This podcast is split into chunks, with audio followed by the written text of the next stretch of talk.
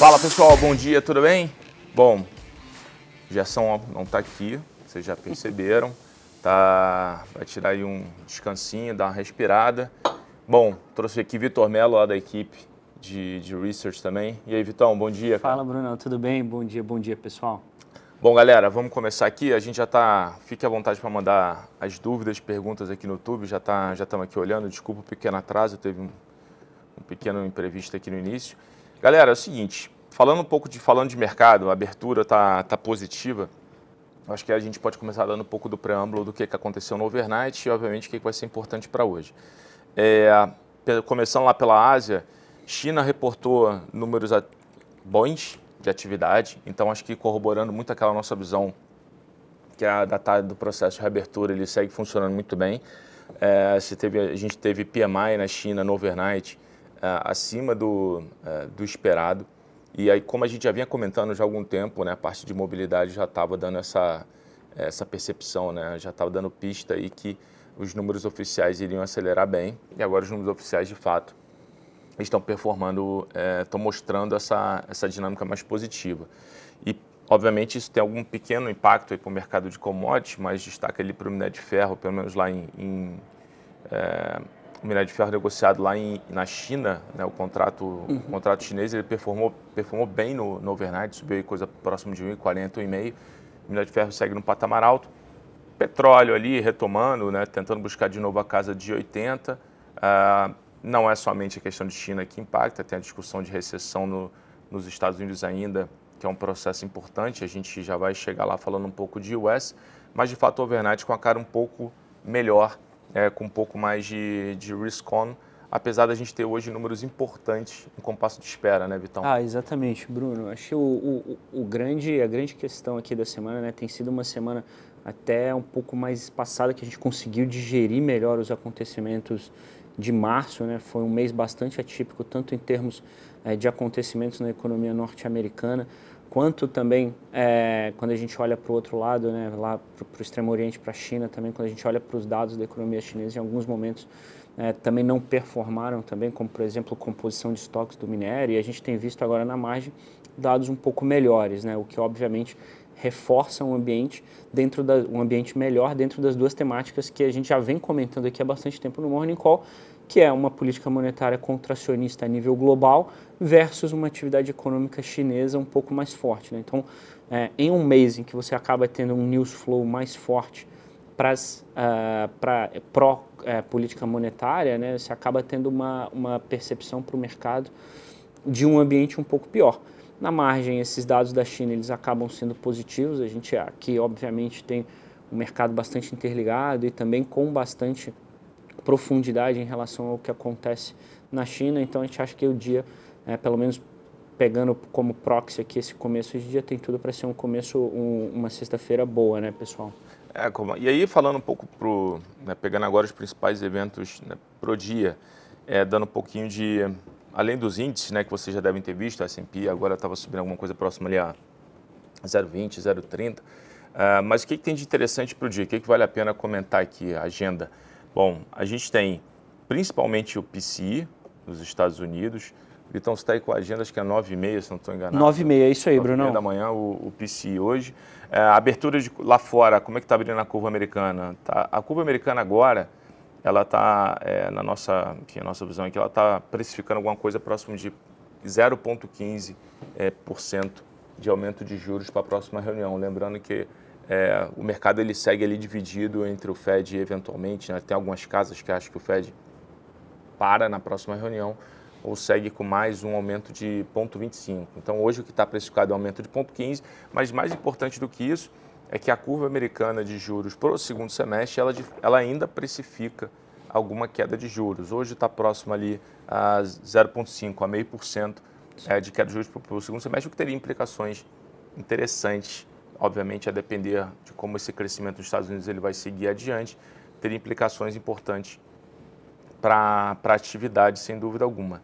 Bom, o S&P está lá de novo, voltou, está lá nos seus 4 mil. É, a dinâmica tem sido favorecida realmente por esse movimento é, dessa, dessa percepção de corte de juros, mas sem dúvida alguma esse PCI de hoje, das 9 da manhã, ele pode mudar o jogo novamente. Ah, sem dúvida, né, Bruno? Acho que até, enfim, quando a gente fala do, dos dados dessa semana, talvez esse seja o mais importante, porque você ainda tem bastante bastante partes móveis aqui compondo essa discussão de corte de juros ou subida de juros lá nos, lá nos Estados Unidos. Né? Se, se, por um lado, o nosso time macroeconômico aqui tem uma expectativa de taxa terminal para os Estados Unidos de 5,12,5, né, entre o range de 5 a 5,25. Né. Hoje o mercado lá fora está precificando um Fed Funds Rate terminal de 4,25 a 4,5, né? ou seja, a partir da taxa terminal você teria perto aí de, de 60, 60 bips de corte para o fim do ano.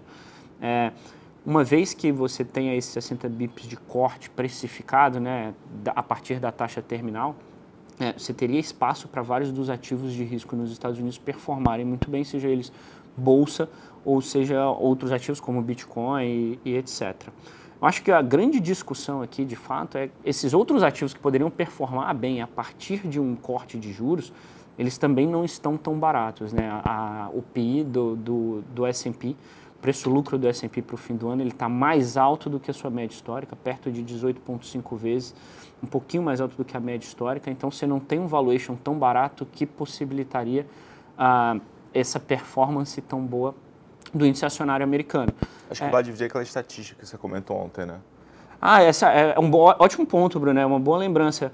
O, o, índice lá fora, né, ele tem, ele é, obviamente, ele é um índice bem grande, muito composto, é um, é um, índice, só que ele também é um índice concentrado, não nas mesmas empresas que nós aqui no Brasil, mas também é um índice concentrado principalmente nas grandes empresas de tecnologia, né.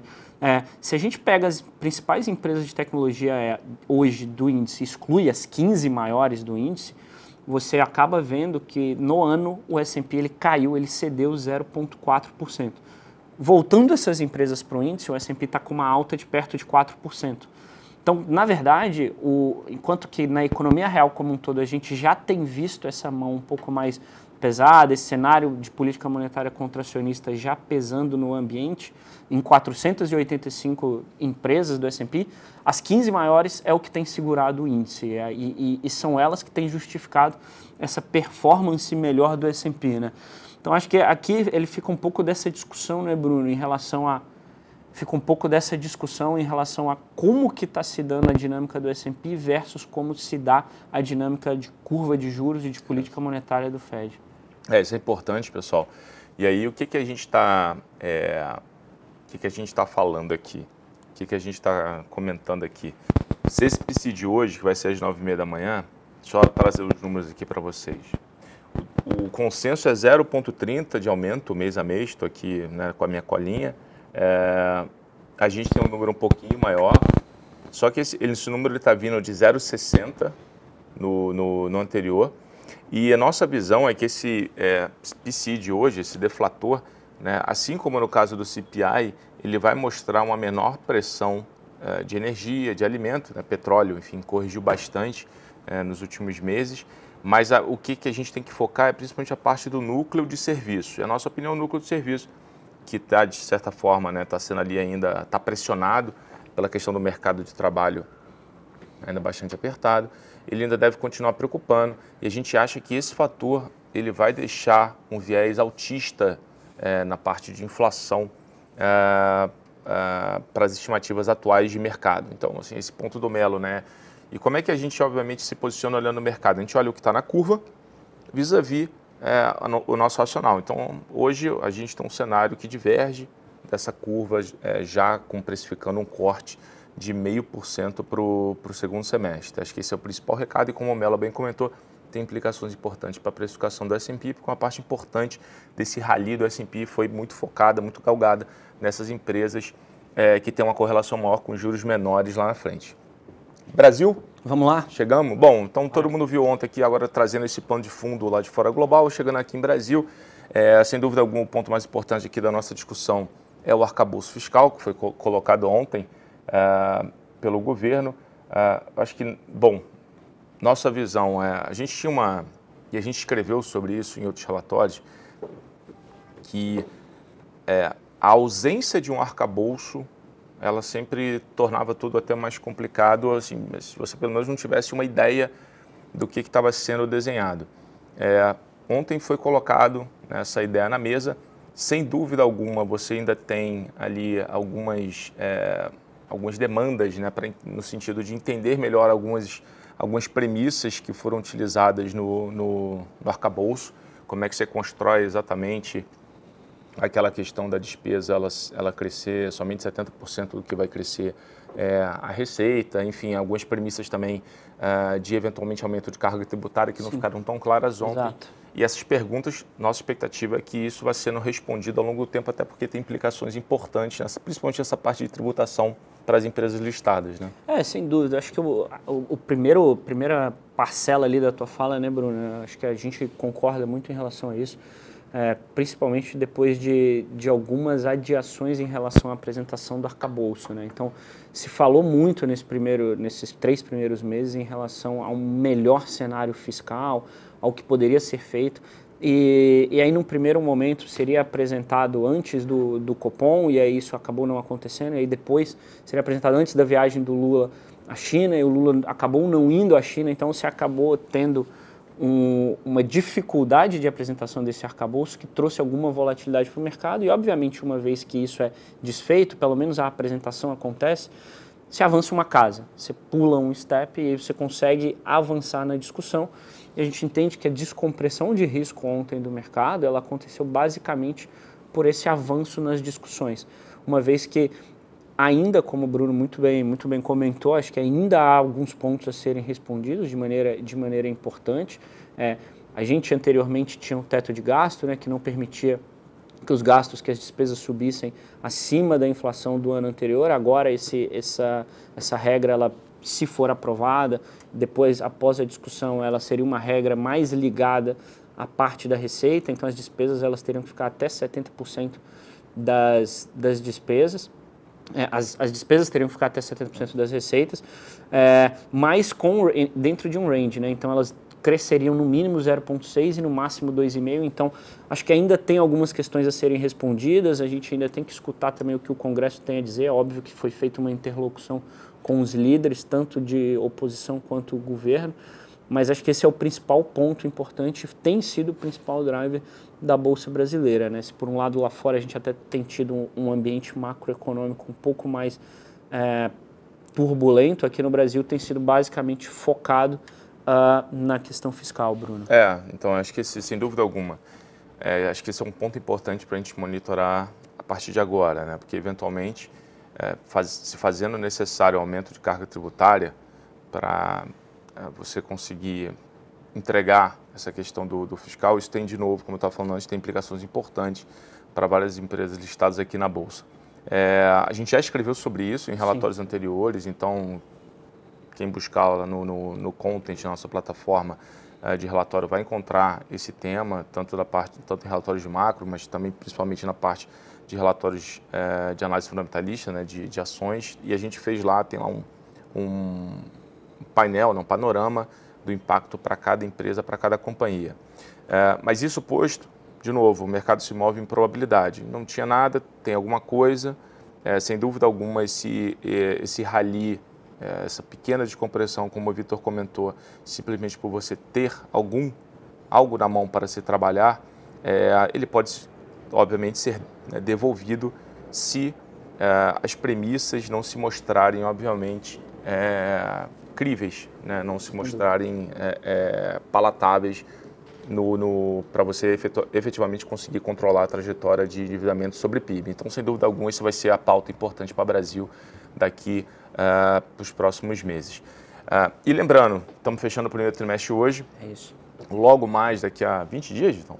É, dias, o, né? a temporada de resultados? É. é lá, até um, até um pouquinho. Ah, lá vai ser aqui no Brasil daqui 20 dias e lá nos Estados Unidos já começa muito em breve. Já começa em breve. É, né? Eu acho que até vale, vale ressaltar. Ontem no podcast eu falei um pouquinho sobre isso, é, no podcast Radar do Mercado também, pessoal. Acho que vale quem, quem conseguir acompanhar, está na, na, maioria das plataformas, é, de quão importante vai ser essa temporada de resultados, principalmente americana em relação a escutar o que os insiders da indústria do mercado financeiro vão dizer.